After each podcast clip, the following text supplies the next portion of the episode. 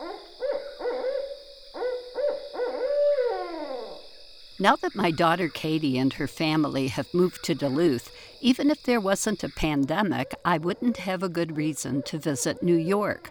But I felt a little sad that I didn't get to see Barry, the famous barred owl that was first found in Central Park in October 2020 and stuck around to thrill a great many birders.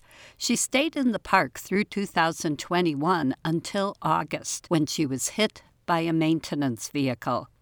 It seemed odd to me for a bird who had survived urban life in that very area for almost a year to be killed by something going at a reasonable speed that she must have encountered dozens of times before.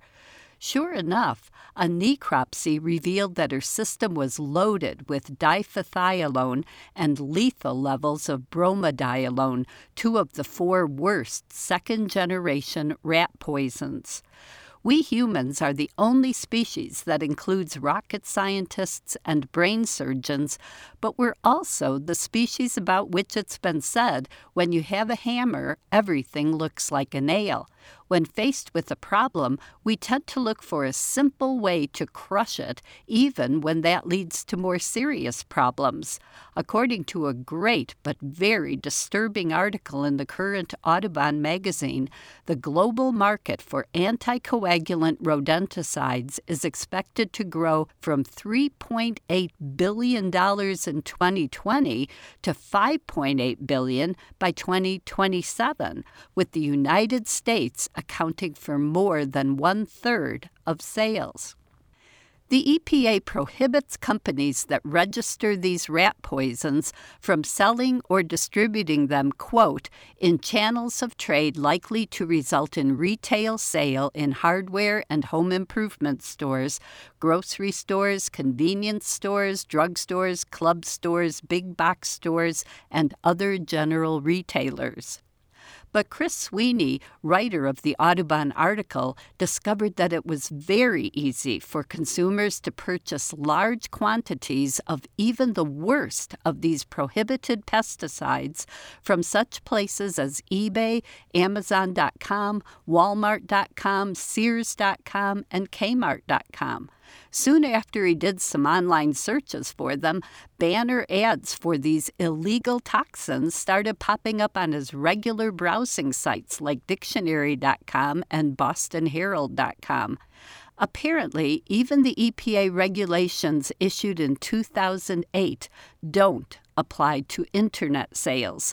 The only state that absolutely prohibits all these toxins except for a few specific human health situations is California. Rats can take in a lethal dose after a single meal laced with these second generation poisons, but it can take up to five days for them to die, giving plenty of opportunities for predators to find and eat the poisoned and now poisonous rodents. Maureen Murray, director of Tufts Wildlife Clinic, has been studying these chemicals since 2006. In that time, the problem has gotten worse, with more and more birds turning up with multiple second generation anticoagulants in their system. Chris Sweeney quoted her in the Audubon article What makes these particular rodenticides such a concern is the fact that they have these long half lives, and so they can accumulate in the food chain. The first bald eagle found to have died from rodenticides in Massachusetts had three of the four chemicals in its liver. Last year, Murray reported that 100% of 43 red tailed hawk carcasses she examined had traces of second generation rodenticides. That followed her 2017 study, in which 96% of 94 hawks and owls found dead or dying tested positive for the poisons. Of course, evidence of exposure does not necessarily translate to cause of death. Sometimes it's clear in a necropsy that a bird died directly from acute rodenticide toxicosis. Bruising occurs throughout the body and the lungs can fill up with blood. Other complications include lethargy, immobility, loss of appetite, and small wounds that won't stop bleeding. While these may not be enough to directly kill a bird or mammal, they do make it harder to survive, as poor Barry the Central Park barred owl found out the hard way. And it isn't just scavengers and predators dying from rat poison.